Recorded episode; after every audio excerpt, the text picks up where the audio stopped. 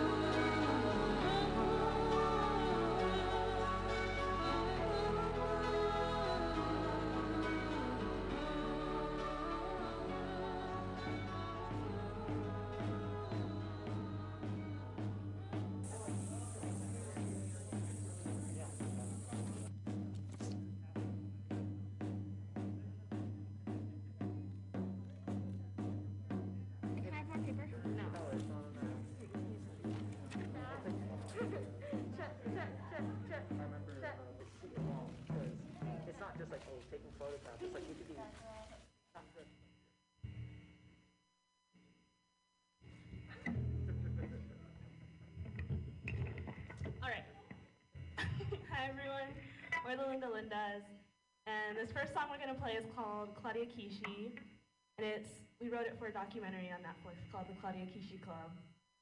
About a book character named Claudia Kishi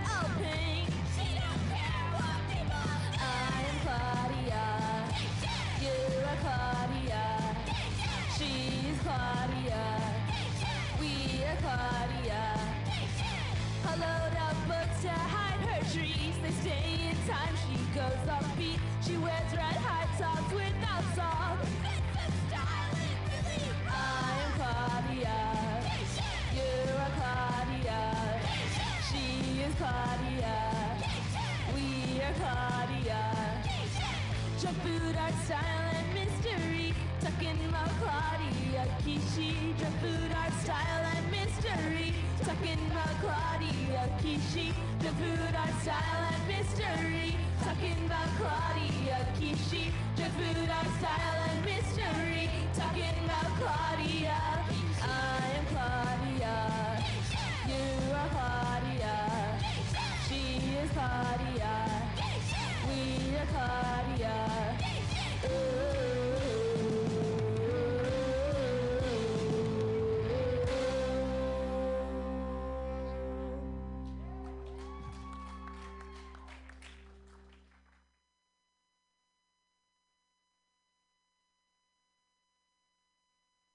Here's a song I wrote about missing my friends during the pandemic.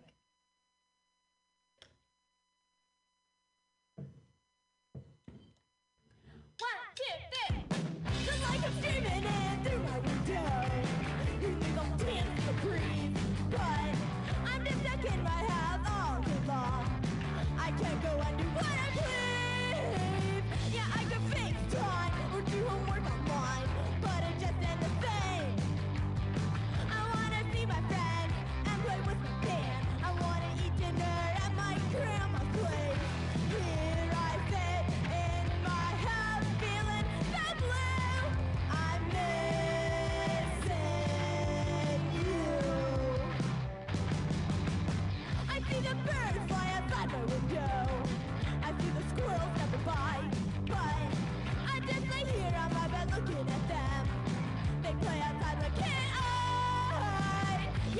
Yeah, I or do homework online, but it just ain't the same.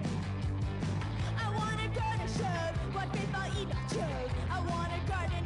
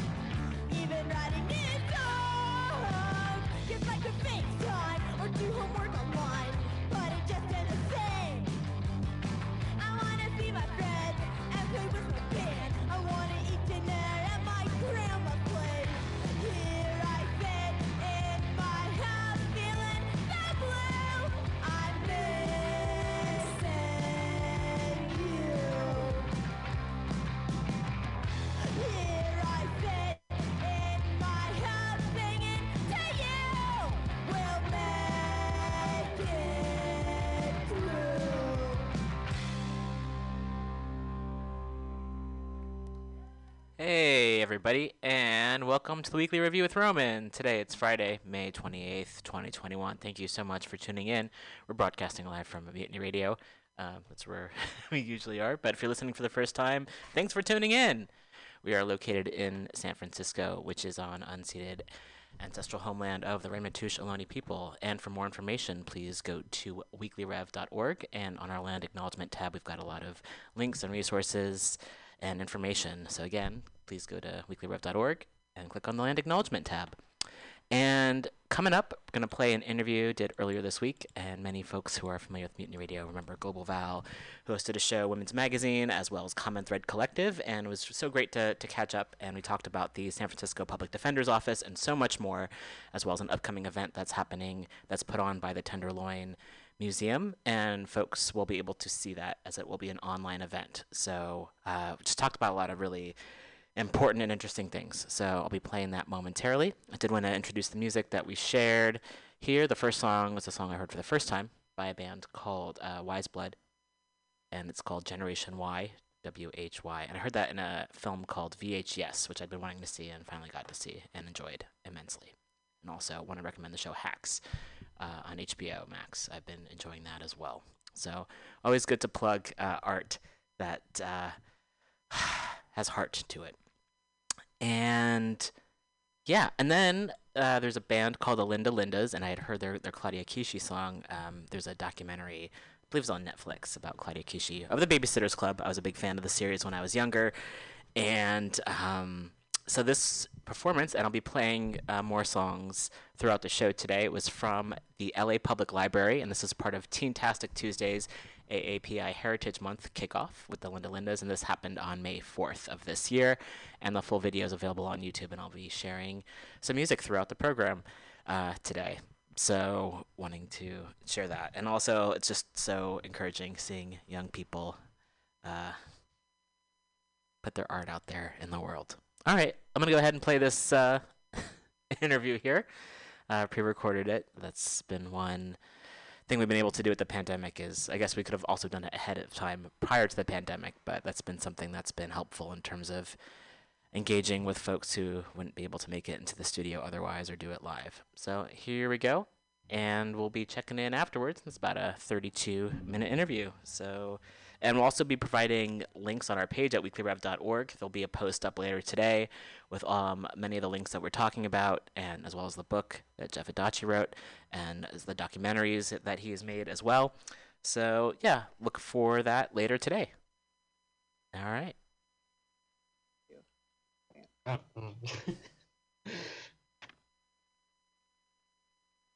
Well, hi, Roman. It's nice to be back on your show at Mutiny Radio. This is uh, Val Ibera, aka Global Val. Uh, many, many years at Mutiny Radio, and it's a pleasure to be back on the show today in a different capacity. Um, yeah. I, I now work for the San Francisco Public Defender's Office as the Public Information Officer. Um, so I'm really proud that I laid a lot of my media foundation right there at Mutiny um, to kind of bring me to this to this uh, time and place. And so I, I wanted to thank you for inviting me on today to talk about some of the events and projects that are going on with the Public Defender's Office. Yeah, very much looking forward to that. And I thought perhaps we could also just talk about what the uh, public information officer, what are you responsible for? Well, I am the liaison for press. Mm. And so I uh, work on press releases and press statements, and I, I, I speak with reporters and um, and do a lot of the external communications Mhm. for our office. Um, but I also do a lot of the internal communications as well. So I, I, you know, keep track of who in our office has been quoted in the press uh, any given day or week.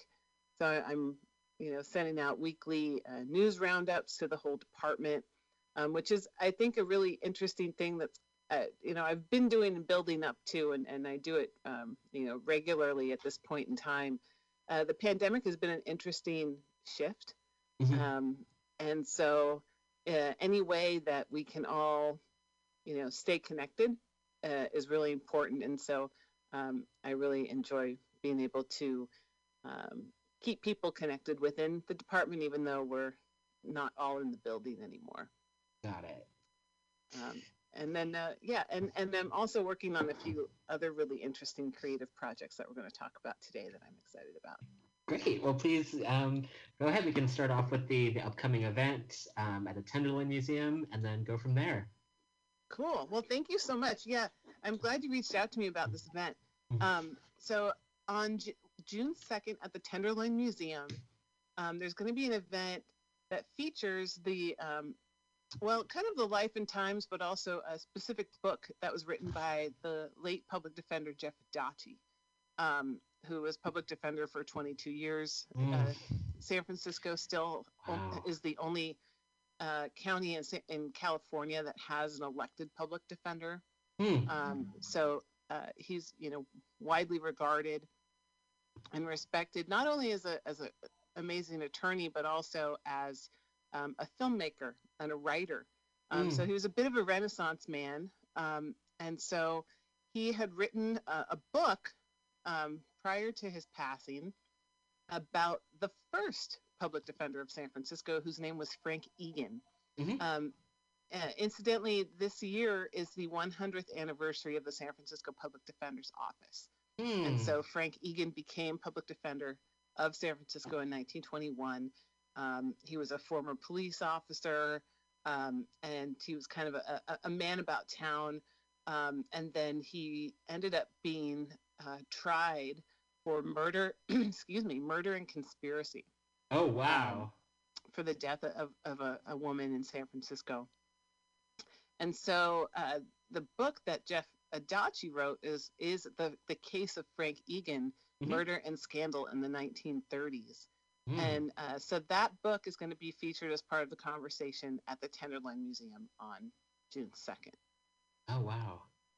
Uh, it's it's really interesting to me. I've read the book, and we we had our own panel that you can find on our YouTube channel Hmm. but um, and, and at this particular discussion on, coming up at the Tenderloin Museum, uh, it'll be a, a, a panel discussion with Matt Gonzalez, who's the chief attorney in our office, um, and uh, you know, kind of our, our resident historian, if you will, um, along with Jacques Wilson, who's a longtime um, managing attorney in our office, um, both of whom worked very, very closely with Jeff Adachi.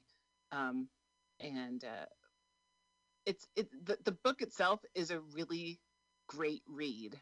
Mhm. Um, He's writing it, you know. I mean, he's a defense attorney, but uh, there there was no actual court transcript of Frank Egan's trial Hmm. that that so not not none known in existence. Um, but at the time, there were so many different newspapers in San Francisco that there was a throng of Mm. reporters in court every single day, kind of fighting to get the the day's headline. Um, and so he literally had to go back and piece together the history um, from the headlines and from these articles. It, I mean, it's been written about in, in some other um, respects as well. David Talbot wrote about it in Season of the Witch, Mhm. um, most notably and recently.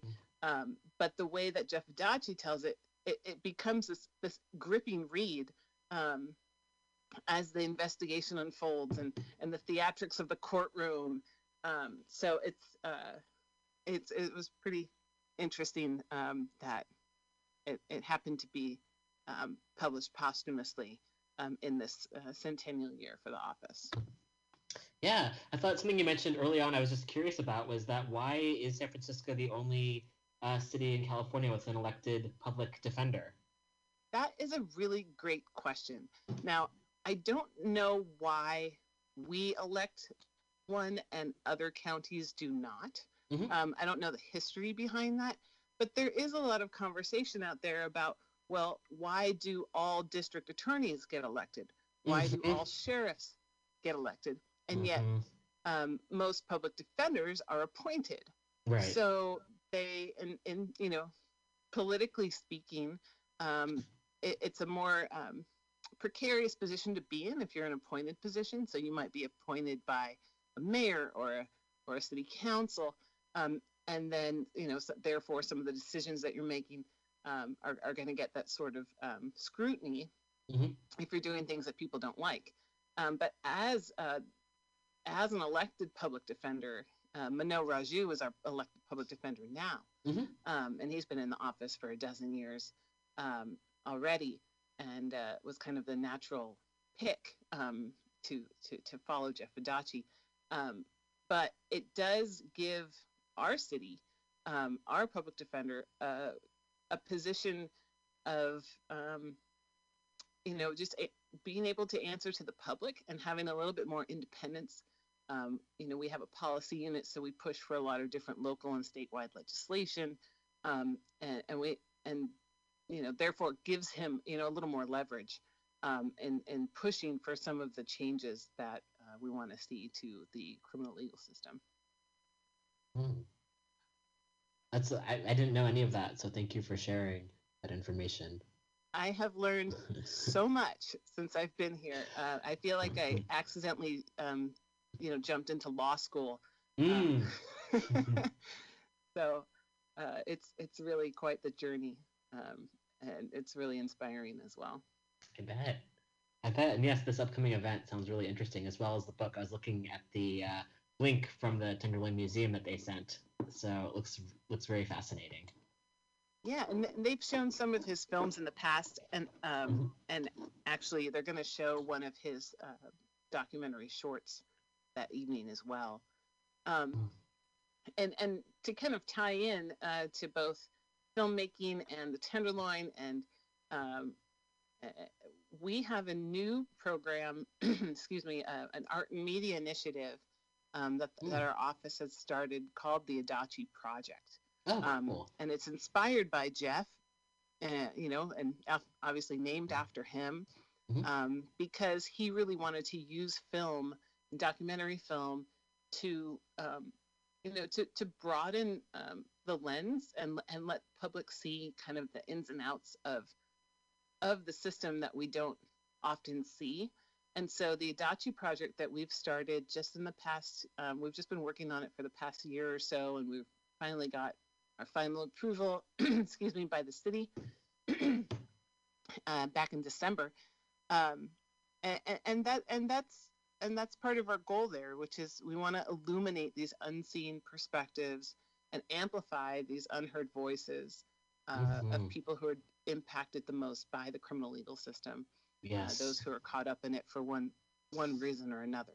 Mhm. Um, and so uh, we've we've put out three films so far, and um, the first one that we released actually is about um, a halfway house in the Tenderloin. Mm. The address of it is 111 Taylor Street. Yes. So the, the name of the film is 111 Taylor during a pandemic. So it happened to be, um, you know, we were kind of interested in, in highlighting um, the, the ins and outs of, of what it means for people who are living, um, you know, are on parole. And it happened to be that the pandemic hit. Mhm. And um, we had a couple of clients who were living at 111 Taylor, which is owned and operated by Geo Group, the multi-billion dollar private prison industry, um, corporation rather. Mhm. Um, so Geo Group runs 111 Taylor, and um, our clients who are living there were saying that you know this is scary. We don't know what's going on. Um, Right. And we have that kind of unique relationship with with these folks because we, the rural we here, are their public defenders, and they they trust their public defender, um, probably more than anybody else in the entire system. Uh, and so um, we ended up getting a camera to to um, one of these people uh, who began recording what was going on and um, the lack of social distancing and the fact that people inside were having to uh, clean, you know, but weren't didn't have the proper PPE, um, weren't necessarily being told to wear masks, or some people were not allowed to wear masks because of their Mhm. parole conditions, um, and so uh, that that uh, uh, so I definitely recommend um, a- all of these films are available on wearedefender.com. Mhm. Um, what's I mean, 111 Taylor has already had some impact. Um, there's a there was a another res- there was another outbreak of COVID-19 um, just this past January that was Mhm. exposed by a current resident. Um, that current resident, um, or the resident at the time, um, is Keith Malik Washington, who's the Mhm. uh, new editor in chief of the Bayview. SF big- Bayview Yeah. National Black newspaper. So he exposed a, a new outbreak, and he, he's not our client, but um, uh, you know he talked to Tim Redmond at 48 Hills, told him about this outbreak, Tim Redmond called the uh, 111 Taylor. They lied. They denied that there was an outbreak there. then they had to eat their words after they showed them the document that had been posted in the center. Um, and then uh, Malik Washington's faced a lot of retaliation from Mhm. the uh, Geo Group and the Bureau, Federal Bureau of Prisons um, that he's now suing them um, uh, because of that retaliation. But our the, our film came out right when all of that was happening, so it helped to kind of bolster his case yes. um, and to show this this long ongoing pattern of uh, neglect um, against people who are who are you know among the most marginalized folks in our society yes. and during a global pandemic when everyone deserves to be safe and um, our institutions we've seen so many um, failings of various institutions throughout this pandemic. Yeah. um, so it was you know it was lending a, a glimpse into that um, you know against the the recklessness of the private prison prison uh, industry. Hmm um, but but the interesting now tie-in, and I'm I may be going you know a little bit fast and deep here. No, there's a lot um, to, to get to. So yeah, go for it. The um, 111 Taylor, uh, the address right there is happens to be the site of the Compton cafeteria riots. hmm And so there's a movement from the Transgender Cultural District of San Francisco, which is the only cult- transgender cultural district in the world that, hmm that so that we that I know of or that Yeah. we know of. Um, and they're trying to reclaim spaces. And so um, so that is another kind of piece of the puzzle or, or piece of the of the uh, of what we're building. Um, so now our office is involved in trying to bolster that effort. Um, unfortunately, Geo Group owns that building, um, and so it, it's. But you know, I mean, change doesn't. Sometimes change happens overnight, but sometimes we push for it, and Yes. um, yes. and it comes later. You know, it took about eight years to shut down uh, the jail at 850 Bryant. yes. that happened. right. Um, yes. Yes. And we're going to close down juvenile hall at the end of this year. Mhm. So that's happening. Um, Yeah. Yeah. It's a good reminder. changes afoot. Yeah, thank you for bringing that up because I think sometimes it's easy to feel uh, like it's you know constantly uh, pushing a rock uphill. Like there's like if there's so much to undo, um, and at the same time, it's important to remember the victories that have happened. Right, right. And to and to keep looking at the horizon Mm-hmm. um, for those for those spots of light, for those openings, for those opportunities. Um, it's it's stoked for us. Um, you know the need to really address um, what happens. I mean, we were already focused on this, but particularly now, uh, focusing on what happens to people who are when they're released from prison. Mm-hmm. um, you know, people still receive two hundred dollars in gate money, which is the same amount that they received like in the you know thirty years ago. Um, and you know, if you've been in prison for any amount of time, that uh, you know you might not have clothes that you're ready to Mm-hmm. walk out the door in. So Right. you know you can buy your sweats and t-shirt out with your gate money, and by the time you're out the door, you know you've got a hundred bucks. What are you go gonna do? far. Right. you know so um so it's a um it's it's a an area we're really looking at is what happens with you know people who actually are released um, Mhm. and go to you know reentry places like like halfway houses Mhm. um but um, unfortunately so many of them are now owned and operated by the private prison industry Mm. um, but so you know wanting to shift those kind of resources to community-based programs who actually Yes. have you know the incentive and and the and their compassion rooted in the community um, Right. and wanting to see what you know the people do their best um, but of course in the private prison industry it's their you know profits are the bottom line Right. Right. um, Yeah, it makes me think I've I write to a couple of folks who are incarcerated and just hearing what was happening during the pandemic and how so many folks got infected and how so many people who are working there just did not and this was in California, just did not care and how heartbreaking that it's like already and to being also just to be cut off from visitors, from like family and also just how expensive it is to either to email or to call or to buy uh, goods at the commissary, just like soap and just things that I think a lot of us take for granted. It's just it's so heinous, honestly. Yes, it, it, it is. And right now, actually, uh, this week and, and probably continuing on next week, um, there's a hearing in Marin County Superior Court Hmm. um, against there.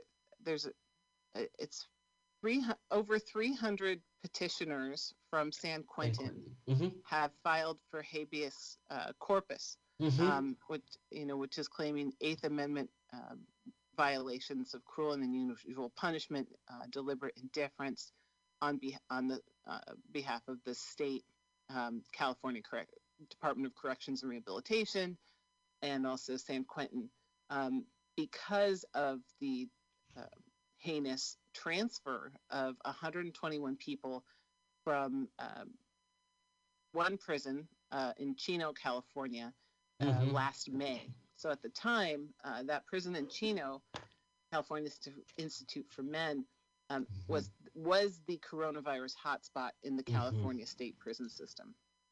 And then those 121 people were transferred to San Quentin, which until that time had zero known cases of coronavirus. Um, and uh, the people were not tested, you know, right before they were they were brought, um, and they were, you know, huddled together in small spaces on a bus for 11 hours, and then they weren't, um, you know, quarantined or isolated when they arrived at San Quentin. Mhm. Um, and then we saw the worst um, carceral outbreak uh, last summer, um, where uh, over like over 2,000 people, I think it was 2,600 people Mm. at San Quentin be, had become infected, and Mm. 28 died, and one staff member also died, and so that case is ongoing. Our office, um, along with uh, a few other um, public defender offices and private defense offices, are um, are participating in this hearing and representing uh, over three oh, these over 300 plaintiffs.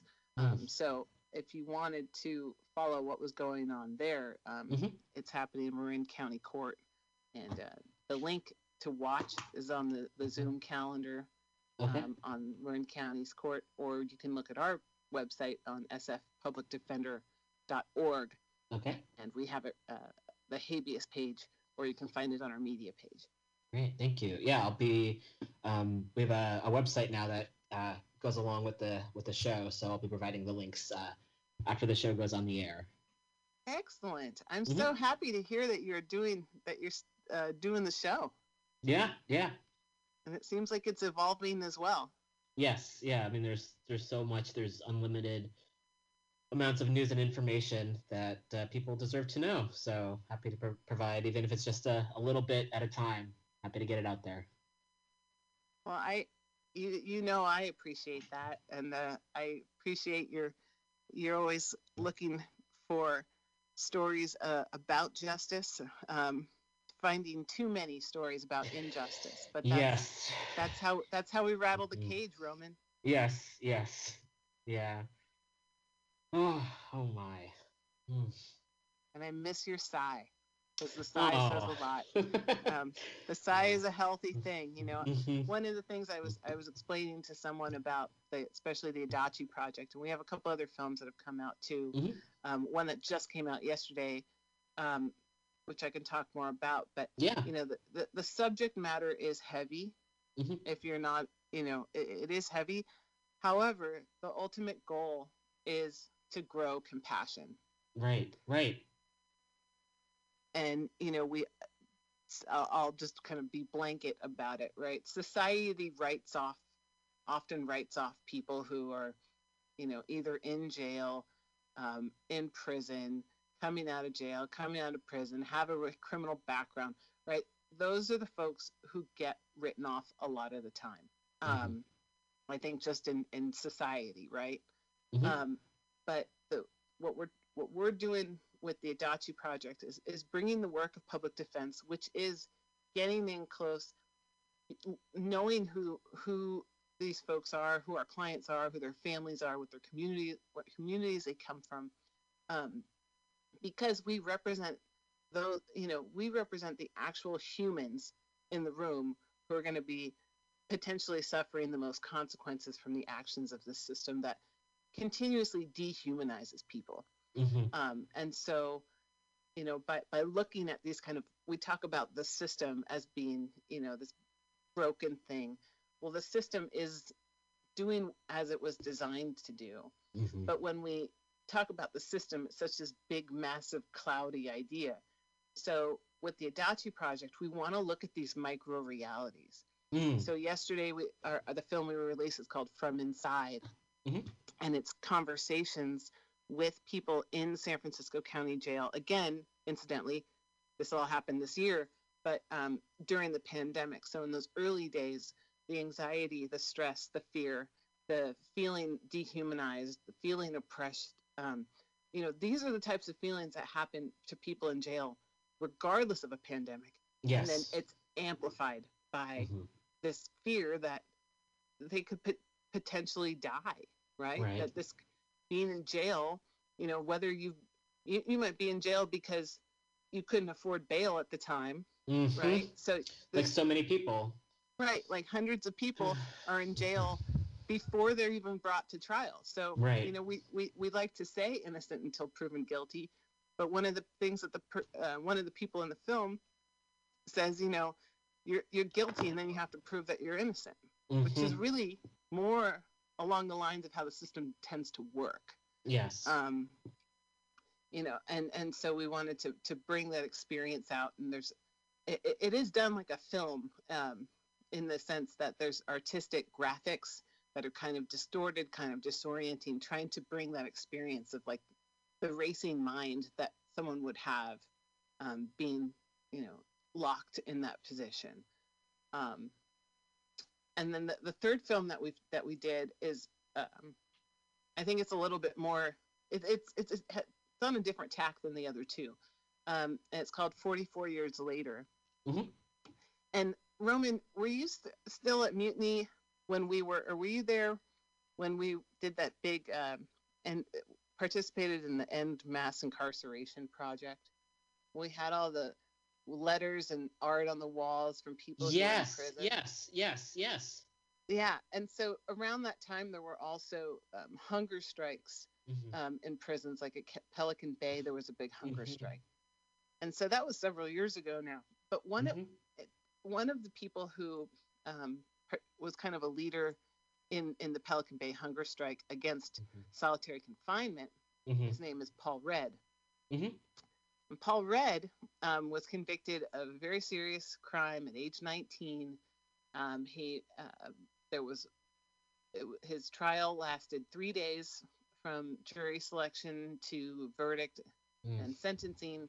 Um, it was based on the sole um, testimony of a co-defendant uh, who got a deal and ended up doing no jail time Mm. and so Paul Redd was sentenced to prison. Um, he spent the next 44 years in prison, um, 30 of which he spent at very at various intervals um, in solitary confinement. Mm. This this remarkable human um, did not have his spirit crushed. He became a hospice worker. He Mm. became an anti-violence mentor um, and and facilitator. Um, he became, you know, loved by by by so many folks. Um, and he was one of the uh, people who stood up and was part of the hunger strikes um, and name, was part of the the uh, landmark case that um, helped not end but certainly revise the use of solitary confinement in California. Mm. Um, so um, there's basically anyone in prison who's not serving a life without parole, possibility of parole. Um, there, there, there's law in California that makes people eligible um, to have their sentence reviewed. Um, and so it used to be that the uh, only the prisons could recommend folks um, for resentencing. then a couple years ago, California law changed, and it also allowed district attorney offices to uh, uh, petition the court to re- to hear, uh, you know, to determine whether someone should be resentenced. And so um, we do have a progressive uh, district attorney. Um, Thank goodness. what's that? Thank goodness. We we do right, and and, and there's a Mm-hmm. lot of these things that parts of the system that I've learned about just Yeah. from being here for the past almost two years now. Wow. Um, that that you know I would have not understood prior. right, Um, right. And so, um, because we have a progressive district attorney and this law exists, we at the public defender's office are, uh, you know, um, able to help people file these petitions, hmm uh, complete their petitions to the district attorney. Yes. right? Um, so that, um, in a very basic way, is kind of how Paul Redd um, was able to have his uh, was able to have a resentencing hearing by the by the court, Mm. um, and the, and then he was freed last May. wow. So 44 years later is the film, and um, and it is Mm. his first day that Mm. he is free, and he, he his family has gathered. um, his older brother, his little sister, Mm. the the in-laws, the ne- nephews, you know, who like know him but don't know him, Right, um, right. and so we were able to kind of capture Wow. that first day. Um, and I, I, I Ugh. it, yeah, I mean it's it's really powerful stuff. Um, yeah. you know, uh, and I, I'm just so grateful for everyone who participates in it because Mhm. it is really um, it's this is this is this work. I, I don't think, really think I have a, an adjective for it. Um, but all of these films are are short. They're you know five, six, eleven minutes um, on wearedefender.com. Mhm. So please check it out. There's there's editorials that accompany each one of them as well Mm. um, folks from our office. Um, and Paul Redd also um, co-authored um, or authored part of um, the 44 Years Later editorial as well. Um, so you know, we we we want to we want to open people's eyes and hearts and um, and try to push for changes in the system that are going to be more humane and and more effective, right? Right, Mass incarceration hasn't made us any safer, um, but it's destabilized Yes. um, millions of people across the country and millions Right. of families across the country. Absolutely. I mean, it's the same conversation around with you know wanting to defund the police and like why is all this money and the U.S. military? It's like all this money goes into just causing great harm around the world. It's I mean it's so backwards. Yeah, absolutely. Right. We when we know we can do things that are you know proactive, Right. that's where we need to be investing um, our time and resources, right? yes. As opposed to being punitive right. uh, right. on the back end of things. Yeah. If yeah, if funding all of these institutions were to make us safer, we'd be the safest place in the world. So clearly, uh, it's not working. Right. Right.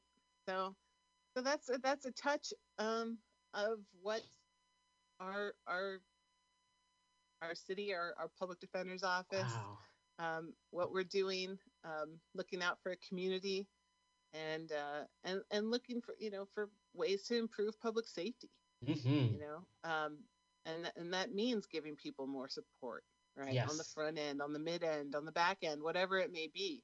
Right. right? Right. Support and and and letting people, uh, giving people opportunities to thrive is what's going to keep them safe and what's going to keep everybody else safe. Yes, absolutely. That's that's my report. Mm. oh, well, thank you so much, Val. I miss you. I miss seeing you at the station and miss hearing your voice. So it's good I, to I miss it too. I'm, thank you so much. This is a, an Mhm. absolute pleasure to join you this afternoon. Aw, Um, yeah, let's let's keep the connection strong.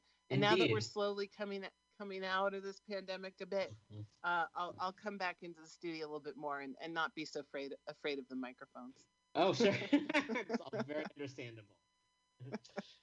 cool. Well, thank you so much. Thank you, Roman. All right. I'm just gonna. All right. So big thank you to Valerie Ibarra for calling in and sharing so much information um, from the San Francisco Public Defender's Office. Learned quite a bit, and as mentioned, we also have a web page where we will have uh, links to uh, many of the uh, the, f- the films, the upcoming event, and much more information and articles as well. Uh, that'll be coming up on weeklyrev.org later today. So I'm going to take a bit of a music break. I'm going to sort out some articles to share um, coming up next. So, uh, yeah, please do stay tuned, and we'll be back in a bit.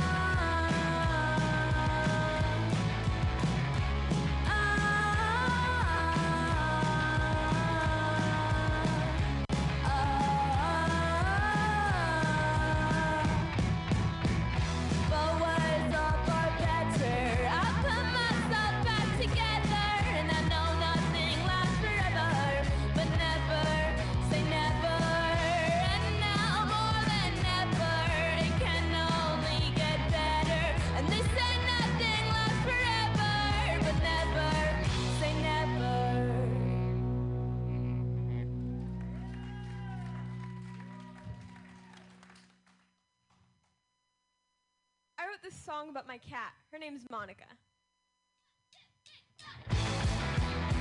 Monica. Monica. Likes to sleep a lot. Saw a chase a rat. She's my Siamese cat. She's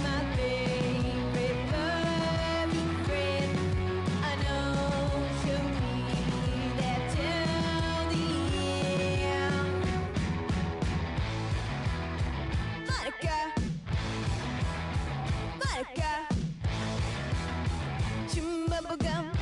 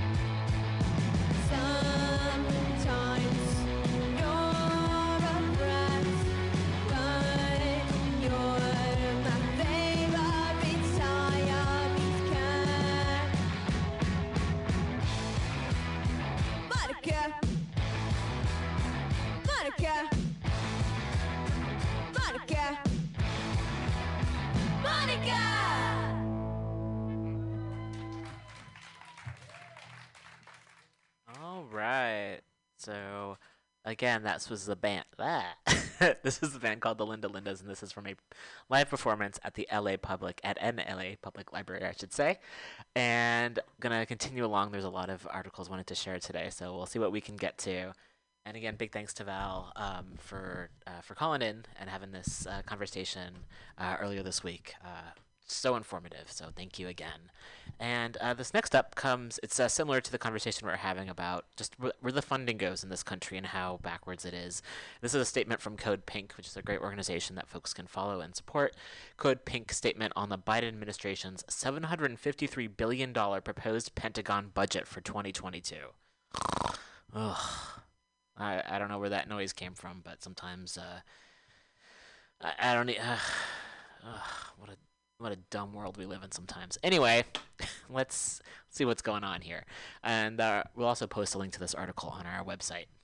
May 28th, 2021, Code Pink, a women led peace organization, calls on Congress to reject President Biden's record high full year uh, 2022.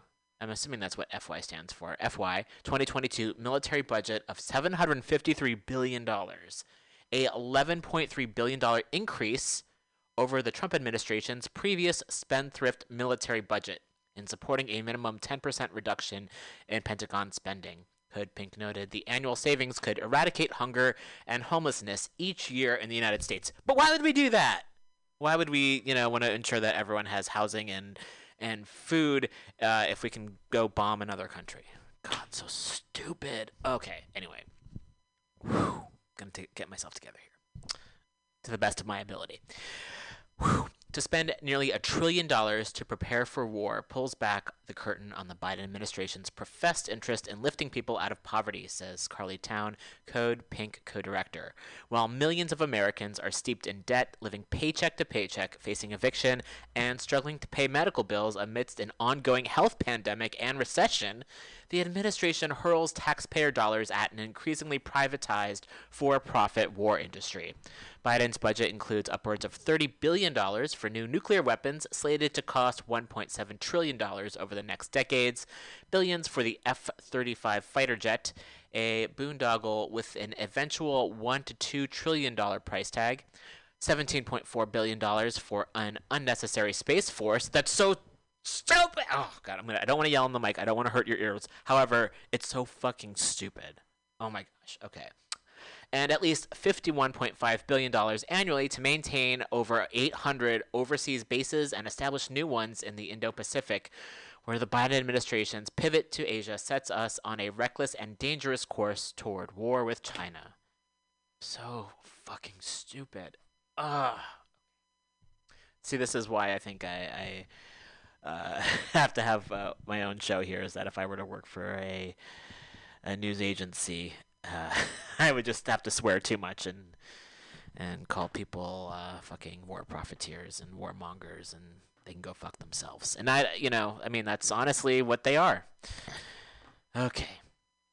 President Biden's final Pentagon budget request uh, signals uh, alarming continuity with the Trump administration, which, over the course of four years, increased the Pentagon budget by $133 billion uh, with uh, bipartisan congressional approval.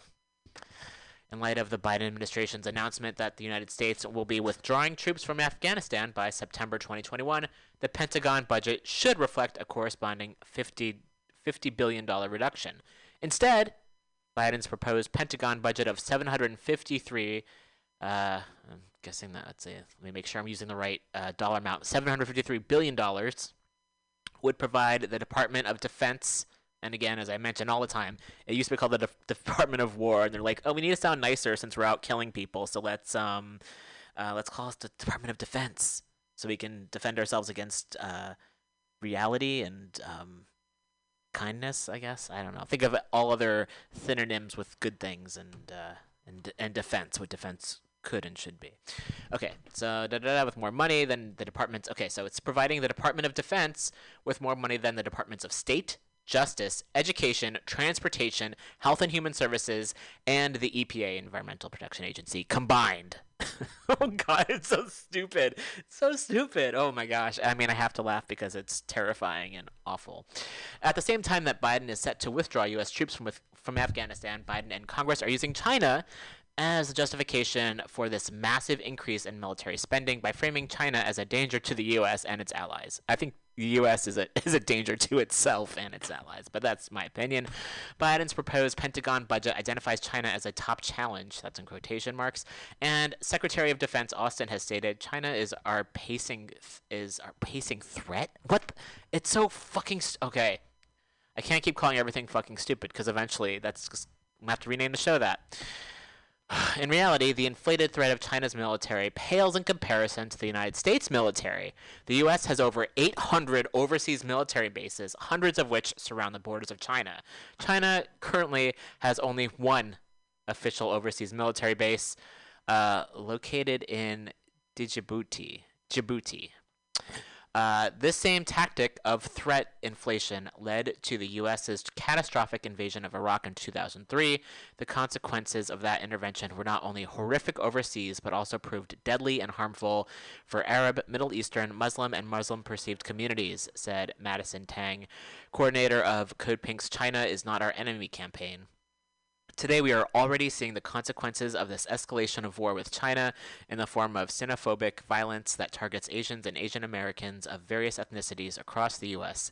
Anti Asian violence has increased 194% in the first quarter of 2021 compared to 2020, according to the Center for the Study of Hate and Extremism. This pattern of heightened xenophobia and scapegoating for a minority group as a corollary to U.S. imperialist wars is not new and must be challenged. This push for rearmament, including hundreds of new land based intercontinental ballistic missiles and submarine mounted tactical nuclear weapons, comes amid concern the Biden administration's heated anti China rhetoric and policies could plunge us into a nuclear war, said Marcy Winograd, coordinator of Code Pink Congress, a campaign to mobilize co sponsors for progressive foreign policy legislation. There is no law of gravity, however, that compels President Biden, excuse me, um, but I would say that me burping on air is far less offensive than these fuckers trying to uh, raise the budget of the Pentagon. Okay. And that's my excuse. Okay. Uh, there is no law of gravity, however, that compels President Biden or Congress to continue funding the drive for nuclear rearmament or global omnicide. Oh, I haven't seen that word before. Omnicide. Wow. At the end of the day, the federal budget is up to Congress to decide, not the president. We call on Congress to reduce the Pentagon budget by at least 10% and instead invest in what will truly make us safe universal health care, good jobs, and addressing the climate crisis. Shouldn't be that difficult, but here we are.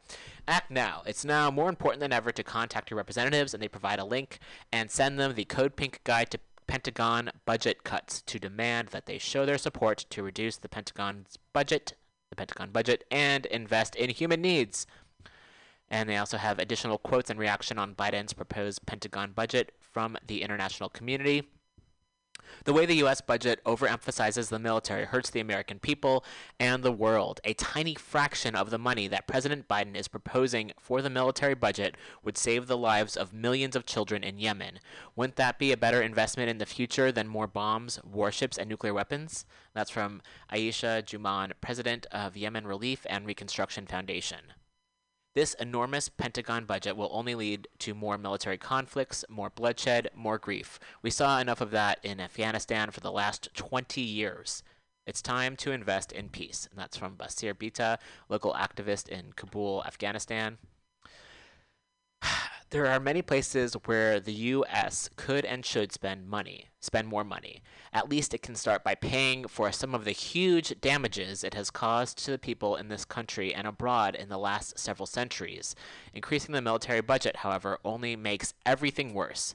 And that's Dr. Zhu, professor of economics at John Jay College, uh, CUNY, former professor of economics at Renmin University of China, and Chinese citizen.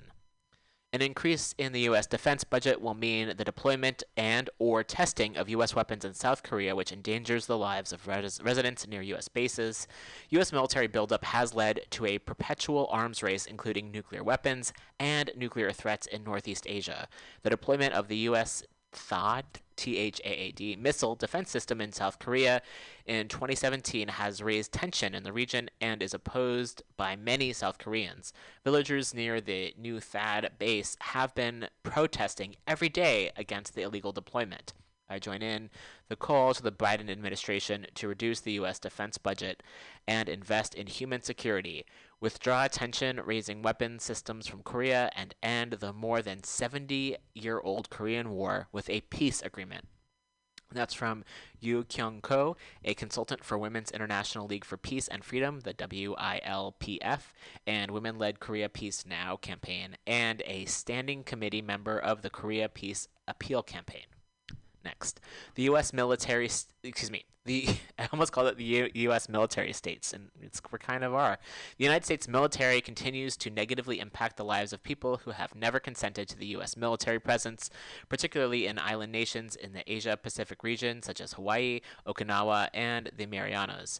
The military presence places the people of these nations in mortal danger of annihilation, as was demonstrated in 2018 via the false ballistic missile alert in Hawaii, proving that the U.S. military is incapable of protecting us. Furthermore, the military creates a burden in numerous other ways, such as through crime, pollution, and economic deprivation. And that is from Robert Kajiwara, founder of the Peace for Okinawa Coalition. Next, we members of the International Women's Network Against Militarism unequivocally oppose the proposed Biden Pentagon budget, spending nearly 50% of the U.S. discretionary budget, more than the next 10 countries combined, demonstrates the destructive priorities of a society committed more to world military domination than care of its people and the natural environment. Increased militarization in the U.S. and abroad will only create more insecurities, fear, and destruction, both at home and abroad, especially in places of massive U.S. military presence, such as Okinawa and Guam. We urge the Biden Harris administration to withdraw the current proposal and formulate one that will ensure full health care, quality education, and environmental protection. And that is from the International Women's Network Against Militarism. So, again, um, we'll be posting this article on our webpage at weeklyrev.org. And in the article, uh, there are links you can click on to uh, contact your representatives and send them the Code Pink Guide to Pentagon Budget Cuts. So, I know this is like, wow, this is there's a lot here. And also, they provide action items that folks can take to to speak up and to contact representatives. And also as a reminder, in this article it was mentioned how bad the, the military is for the environment and it's the US military is actually the number one uh, cause and harm for for the environment. So it's it's really it's just it's bad for everybody, for people, for animals, for nature, for the world. So it's silly that we have to keep on talking about this and yet here we are. So I'll be providing a link to this article on our webpage. I'm going to rest uh, my voice just a bit. We do have a lot more to get to, though. And oh my gosh, so much more to get to. But I did want to play a little bit more music. And uh, coming up, I also wanted just to share an, another upcoming event, and this is happening on Thursday, June 3rd from noon to 3 p.m. Pacific time. This is an event, uh, We Take Care of Us, a deep dive into the movement to decriminalize mental health and skin color. And this is from uh, KPFA and the Anti Terror Police Project.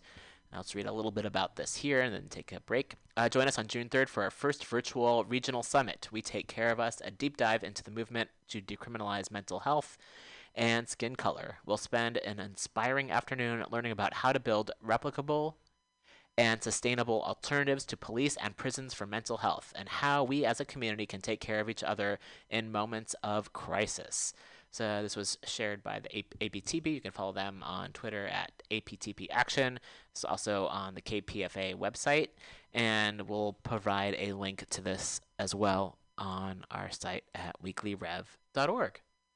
All right, I'm going to uh, play some more Linda Lindas for you all.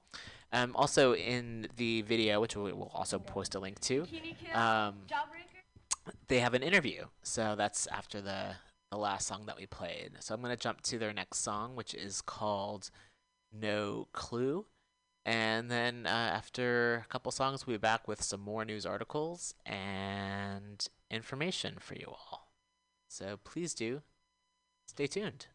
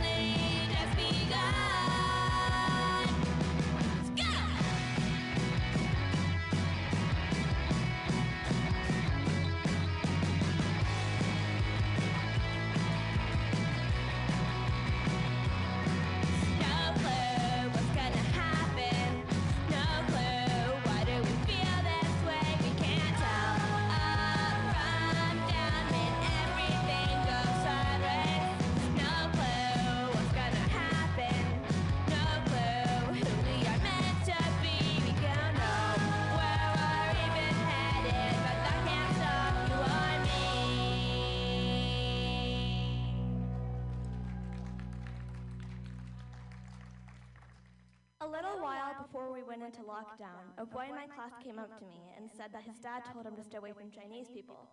After I told him that I was Chinese, he backed away from me. Eloise and I wrote the song based on that experience. This is about him and all the other racist, sexist boys in this world. One, two!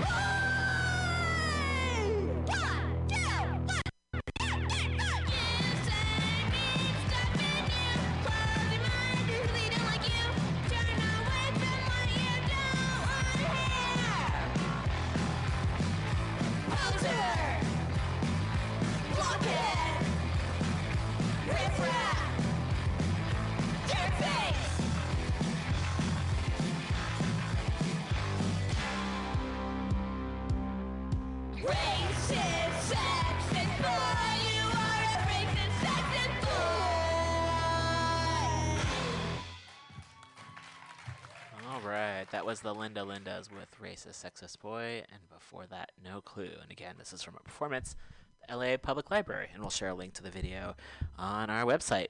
Okay, much more to get to. Uh, this is from a, a news source I hadn't seen before. It's Tribune of the People, which is a revolutionary news service, and you can find it at tribuneofthepeople.news.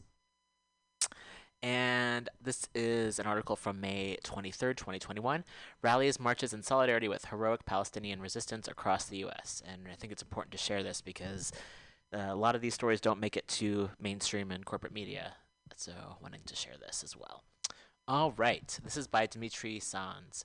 Uh, hundreds booed U.S. President Joe Biden when he visited Dearborn, Michigan, as part of a mass worldwide protest. As part of mass worldwide protests this week in solidarity with the Palestinian people and against U.S. imperialism for its role in Israel's crimes.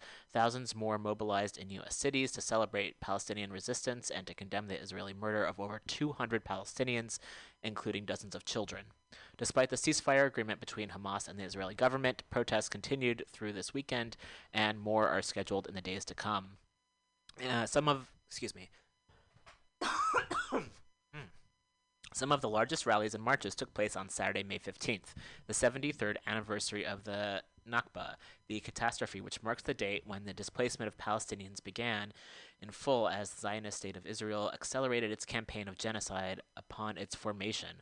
Many of these solitary events saw protesters of all ages and various backgrounds demonstrating uh, the broad support for the Palestinian cause within the U.S. People in the U.S. have loudly echoed the call of the people worldwide standing with Palestinians in militant resistance to Zionist colonialism and U.S. imperialism. In Los Angeles, thousands marched through the streets on Saturday, at one point blocking traffic on Freeway 405. The police response, one attendee told Tribune, was comparable to that of the May uprisings last year, with officers deploying riot gear, sound cannons, and almost running numerous protesters over with vehicles. Later in the week, hundreds would protest at the Israeli consulate in West Los Angeles, chanting Free, Free Palestine. In Washington, D.C. on Tuesday, hundreds protested at Israel's U.S. Embassy. In Boston last weekend, protesters disrupted traffic, marching to the area's Israeli consulate, where they unfurled a large banner that read Free Palestine. Other large protests took place in New York, Philadelphia, Sacramento, New Orleans, Houston, and more. Uh, New York saw clashes between Palestinian solidarity protesters and supporters of Zionism. In one incident, a supporter of Israel chased after a young child who snatched the Israeli flag out of his hands, but the man was beaten back by Palestine supporters who defended the child. New York police targeted the pro Palestine demonstrators for arrest rather than the pro Israel demonstrator. When faced with state troopers at the Texas state capitol, hundreds of protesters in Austin chanted, There is only one solution. Ooh, uh, inf- Intifada revolution. The rally, which began on the sidewalk, was too large to be contained and spilled un- into the streets, turning into an unpermitted march through downtown Austin. One Austin protester held a portrait of Palestinian political prisoner George Abdallah. Speakers called for overthrowing U.S. imperialism and uniting all resistance struggles with the cl- with the class struggle. I think this time, as hard as it seems for people in Gaza and Jerusalem, is really promising, said an attendee of the Austin rally who grew up in Gaza. If all Palestinians unite and fight together, then we will finally be on the right track. It is always right for us to be in resistance and they have a video as well. Uh, in Charlotte, at a rally of a few hundred people, one speaker called for solidarity between the movement for Black Lives in the U.S. and the Palestinian Rebellion. Thousands demonstrated in San Francisco in front of the Israeli consulate. At a pro Palestine protest in Fresno, Zionist counter protesters were ran out and Israeli flags were burned. Um, the Kansas City Sister Cities International Bridge, lined with flags from countries around the world, protesters tore down an Israeli flag and replaced it with a Palestinian flag to the cheers of the crowd. Uh, other protests were held in Pittsburgh and Orlando. In Pittsburgh, the protests initiated at East Liberty Presbyterian Church and marched towards the Carnegie Mellon University, where protesters condemned the university's collaboration with the Israeli Defense Forces. On Saturday, there were demonstrations in Portland, Tulsa, and other cities, with more solidarity demonstrations expected in the coming days. And there's a lot more photos in this article as well. Wow. Whew. Okay. Gonna take a deep breath here. That's a lot.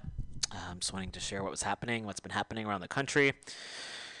Oh, goodness. And also on the episode of the show, I believe last week or the week before, we also shared some events and ways uh, in which uh, Jewish communities in the U.S. were showing solidarity with Palestinians. And there's a couple of orgs that folks can donate to and also support. Um, so I wanted to, to share that as well. And yes, there are Jewish led actions against apartheid and as well as a debrief and open organizing call that happened. So I wanted to share those links. And this is from uh, if not now movement.org that you can find as well as Jewish Voice for Peace. Whew, deep breath. Speaking of colonialism, uh, wanted to share this is a brief abstract. Sometimes we go kind of everything's connected, definitely believe that, and also wanted to share just a bit of history as well because that's very informative to what's going on right now. And this is from a magazine called uh, Science Advances, which I don't believe I've necessarily read from before, but did want to share at least the abstract of this article that came out on May 19th of this year.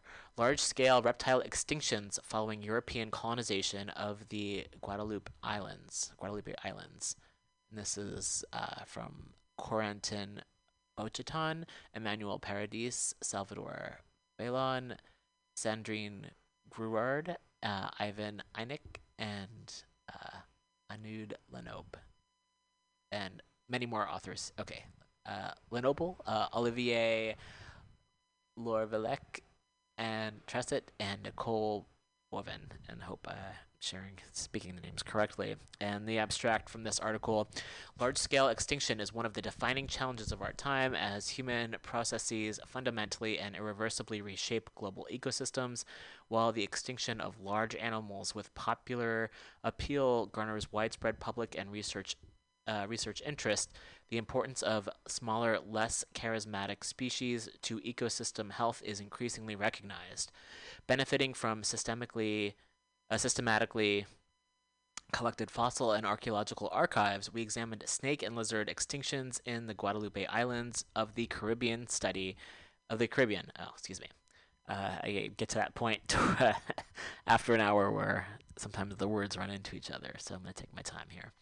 A study of about 43,000 bone remains across six islands revealed a massive extinction of 50 to 70 percent of Guadeloupe's snakes and lizards following European colonization. In contrast, earlier indigenous populations coexisted with snakes and lizards for thousands of years without affecting their diversity. Study of archaeological remains provides insights into the causes of snake and lizard extinctions and shows that failure to consider fossil derived data probably contributes to substantial underestimation of human impacts to global biodiversity. Wow. And then there's a whole article here um, with a lot more information. So if you're interested in reading more, you can go to the Science Advances website. And again, we will post a link on our website. Wow. Whew. That's a lot. I'm going to take a, a breath for a moment. Um, and I wanted to share a video, or the audio from a video, certainly. It's from the Gravel Institute. I recommend following them on Twitter. You can follow them at Gravel Institute. Also, I'm on Twitter. And I do a lot of. Uh, shared tweets on there. So feel free to follow me on there as well. R O M A N R I M E R. So this is a video called um, "Is uh, excuse me, Is Uber scamming you?" I think a lot of us know the answer to that. Personally, I think I've maybe written in one Uber in my or two my entire life, and that's when someone else has ordered them, and it's just a shame because I'm all about, uh, you know, public transportation uh, accessible transportation and walking and biking and oh, it's just uh, yeah, it's a lot. Okay, so I'm gonna play the audio from this video. I'll leave my mic on in case I need to describe any of the visual images. But hopefully, it should be included here in the uh, in the audio.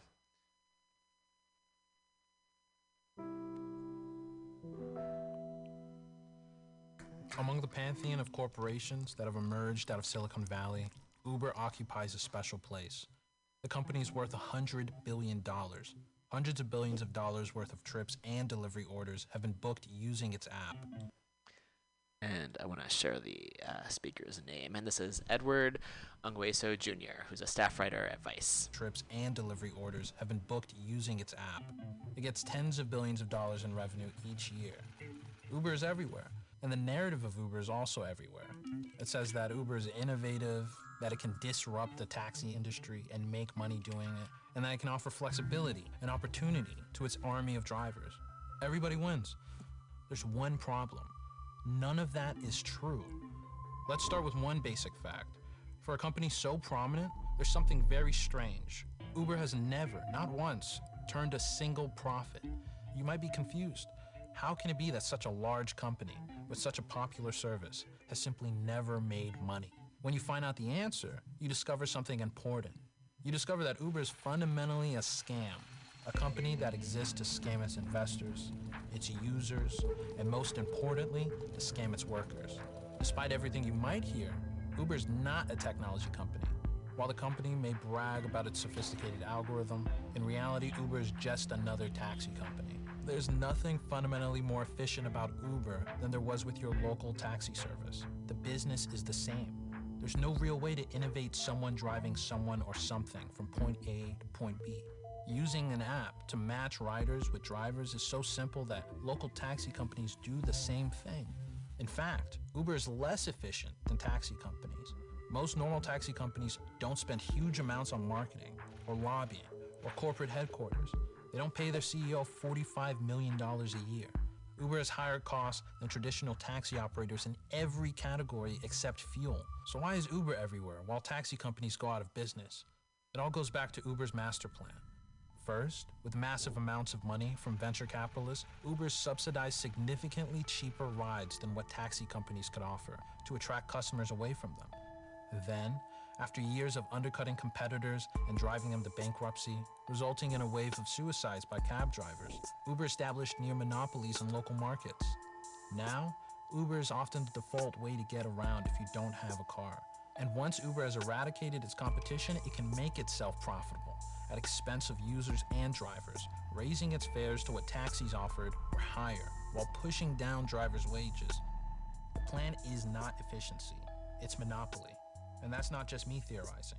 A 73 page article in the Transportation Law Journal took a deep look at Uber's business and concluded one thing Uber has no ability, now or in the foreseeable future, to earn sustainable profits in a competitive marketplace. Uber's investors cannot earn returns on the money they invest without achieving levels of market dominance that would allow them to exploit anti competitive market power. So that is Uber's grand plan.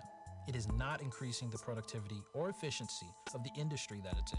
It's subsidizing its rides with venture capital cash until it can build a monopoly and do whatever it wants. So users who buy Uber's narrative may be getting scammed, but no one is getting it worse than Uber's workers. So, Uber relies on classifying drivers as independent contractors. In the United States, that means an individual provides services to a company, but is independent of the company and its control. Uber says that because drivers can choose what work to accept and for how long, they're fully independent. Now, most of Uber's workers drive part time, but they actually do relatively little driving, and 90% of them quit each year. The majority of Uber's labor is done by a smaller group of workers who drive full time for the company. So, who are these drivers? In cities like New York, the vast majority are immigrants from places like India, Bangladesh, and Haiti. They desperately need cash to support their families and send remittances back home.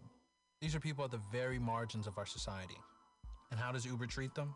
Uber treats them like a pool of cheap labor, easy to exploit and then discard.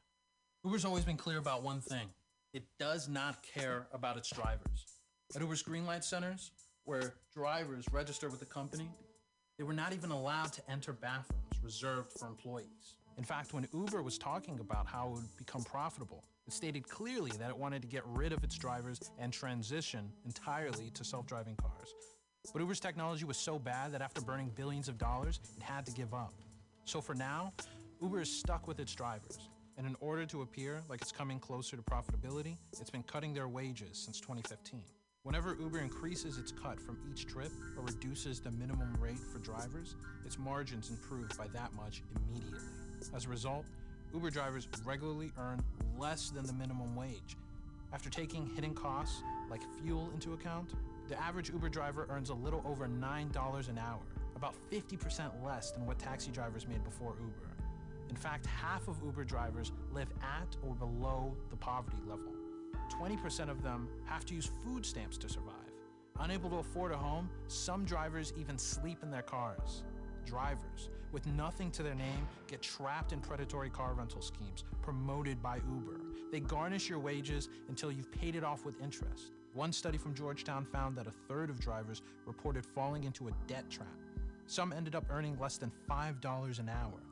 And because its drivers are technically independent contractors, Uber can avoid pesky requirements like minimum wages, health insurance, or paid sick leave. Drivers can't unionize to bargain for better conditions. Uber has all the power, and it makes sure it can stay that way. When California tried to classify drivers as employees, Uber spent hundreds of millions of dollars on a campaign to overturn it with a ballot proposition written by Uber's lawyers. And even though Uber talks about flexibility, that's not what drivers actually experience. Drivers may not have physical bosses to order them around, but they're ruled by something even worse an algorithmic overseer that's more intrusive than any flesh and blood boss could ever be. Uber's only actual innovations are in surveilling and disciplining its workforce. They're always watching, monitoring driving behavior, calculating fraud profiles, using invisible secret functions to discipline drivers as well as customers. Fall below an arbitrary threshold for ratings? Fired. Reject too many trips because you don't want to lose any money? Fired. Did a customer make a false report? Fired. So that's the freedom that Uber offers. It frees drivers to make below minimum wage, to sleep in their cars, to beg for five star ratings, and work themselves to the bone. But at the end of the day, Uber, like other gig companies, is an innovator. Not in technology, but in exploitation. It's leading the war against labor in ways other companies never thought possible. It oversees a pool of atomized, ultra exploited laborers, writes its own regulations, and has done it all without earning a single cent of profit. Imagine what sort of world they'll need to start making one. I'm Edward Ongweso Jr., staff writer at Vice for the Gravel Institute. Oof. A lot of information there. Um, and we'll be posting a link to on our website. Wow. All right. So it's just about almost 1.30 here. Did want to get to a few more pieces of information. And again, just a drop in the bucket of what's out there. And this is from uh, Bay, Attention Bay Area San Francisco. Follow AROC Bay Area, and you can follow them at AROC Bay Area and their blocktheboat.org mobilization against uh, Israel apartheid state. Text your name to 181 block ZIM, and that's 1812 562 5946 for updates and calls to action. Call 415 861 7444 to get in touch and stand for Free Palestine. And so, more information there. And again, we'll post a link on our website.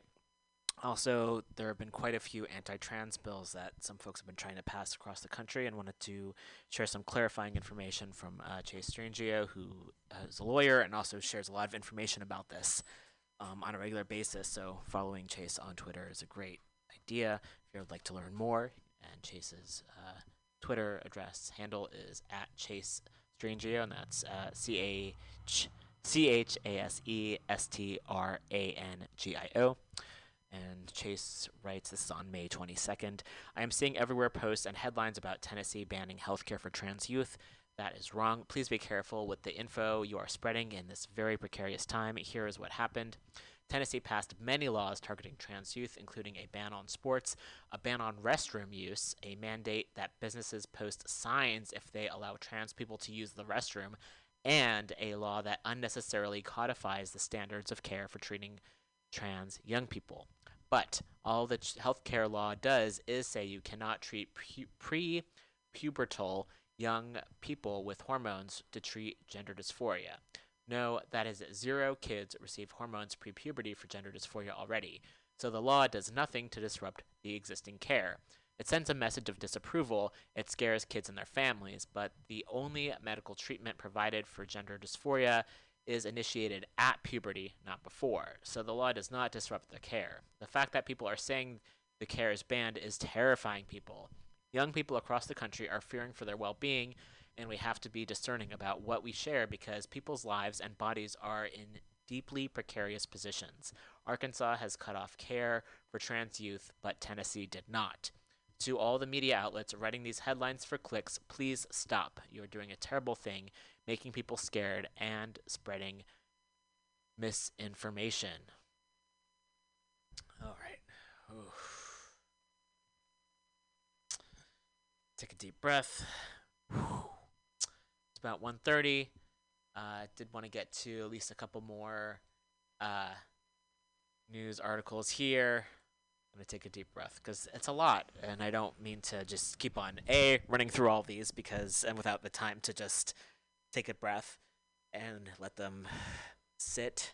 Um, and also, there's I recognize so much more that's happening. So again, here for a few hours a week and uh, get to what we can, show the connections between everything, including people in positions of power who cause great harm to the rest of us, and how we can push back against that. okay, deep breath. Um, also, there's a thread. Let's see. I think, I think, yeah. The last thing I'm gonna get to before we play some music and and uh, end up and because it's just wow, it's been a lot. It's been a lot. So this is from uh, Robert G. Reeve, who is a privacy tech worker. So I think the fact that so many of us use technology, and uh, as the Uber video mentioned, just or the anti-Uber video mentioned, uh, just uh, it's important just to understand what these tech companies are up to. So I wanted to share this thread that was on Twitter. Uh, and Robert writes, um, and you can also follow Robert on Twitter at Robert G. Reeve. I'm back from a week at my mom's house, and now I'm getting ads for her toothpaste brand, the brand I've been putting in my mouth for a week. We never talked about this brand or Googled it or anything like that. As a privacy tech worker, let me explain why this is happening. First of all, your social media apps are not listening to you. This is a conspiracy theory. It's been debunked over and over again. But frankly, they don't need to because everything else you give them unthinkingly is way cheaper and more powerful. Way more powerful. Your apps collect a ton of data from your phone your unique device ID, your location, your demographics. We know this. That's we know this. Okay. Data data aggr- aggregators pay to pull in data from everywhere. When I use my discount card at the grocery store, every purchase, that's a data set for sale. They match uh, this person, Robert's uh, Harris Teeter purchases to his Twitter account um, because uh, he says, I gave both those companies my email address and phone number, and I agreed to all that data sharing when I accepted those terms of service and the privacy policy. Here's where it gets truly nuts, though. Uh, and this is written in first person from Robert. Uh, Robert says, If my phone is regularly in the same GPS location as another phone, they take note of that. They start reconstructing the web of people I'm in regular contact with. The advertisers can cross reference my interests and browsing history and purchase history to those around me. It starts showing me different ads based on the people around me family, friends, coworkers. It will serve me ads for things I don't want, but it knows someone I'm in regular contact with might want. To subliminally get me to start a conversation about, I don't know, fucking toothpaste. It never needed to listen to me for this, it's just comparing aggregated metadata. The other thing is this is just out there in the open. Tons of people report on this, it's just nobody cares. We have decided our privacy just isn't worth it. It's a losing battle. We've already given away too much of ourselves. And then posts an article from it. Is Facebook spying on you? And then quotes uh, from an article We spotted a senior official at the Department of Defense walking through the Women's March. His wife was also on the mall that day, something we discovered after tracking him to his home in Virginia. And that's an article from the New York Times. Uh, 12 million phones, one data set, zero privacy. And then the next. Uh, Next piece is uh, so they know my mom's toothpaste. They know I was at my mom's. They know my Twitter. Now I get Twitter ads for my mom's toothpaste. Your data isn't just about you, it's about how it can be used against every person you know and people you don't to shape behavior unconsciously. Apple's latest updates let you block apps tracking, and Facebook is mad. They're begging you to just press accept and go back to business as usual. Block the fuck out of every app's ads. It's not just about you, your data reshapes the internet. And there's a link to an article from Vox.com why Facebook and Apple are fighting over your privacy. The internet is never going to be the wacky place it was when I had a live journal and people shared protein gifts in the form of YTMNDs. Big business has come to suck the joy and your dollars out of it. At least make it hard for them. Oh, and this is uh, Robert's uh, Twitter high score. If you like D and D, okay. So that's uh, just a link to more of Robert's info. So yeah, yikes. There's a lot there for sure, and we'll post a link.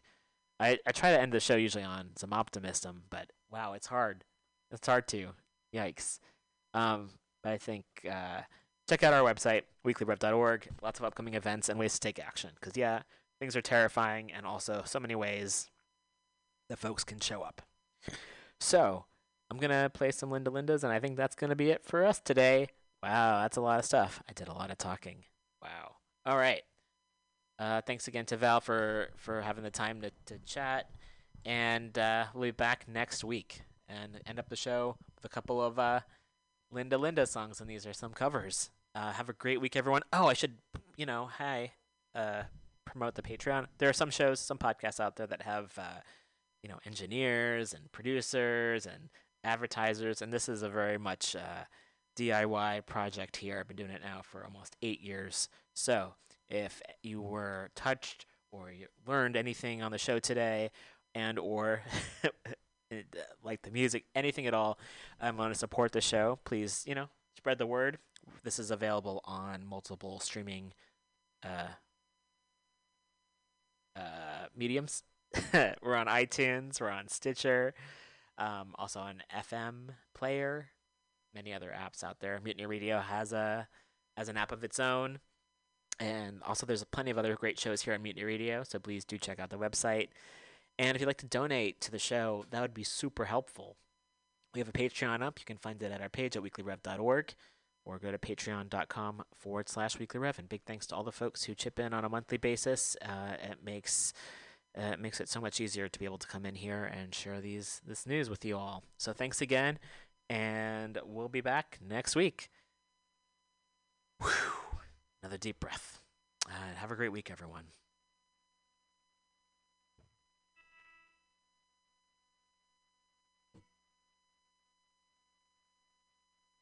So these next two songs, um, we performed in the movie Moxie, which is based off of a book too. So check it out.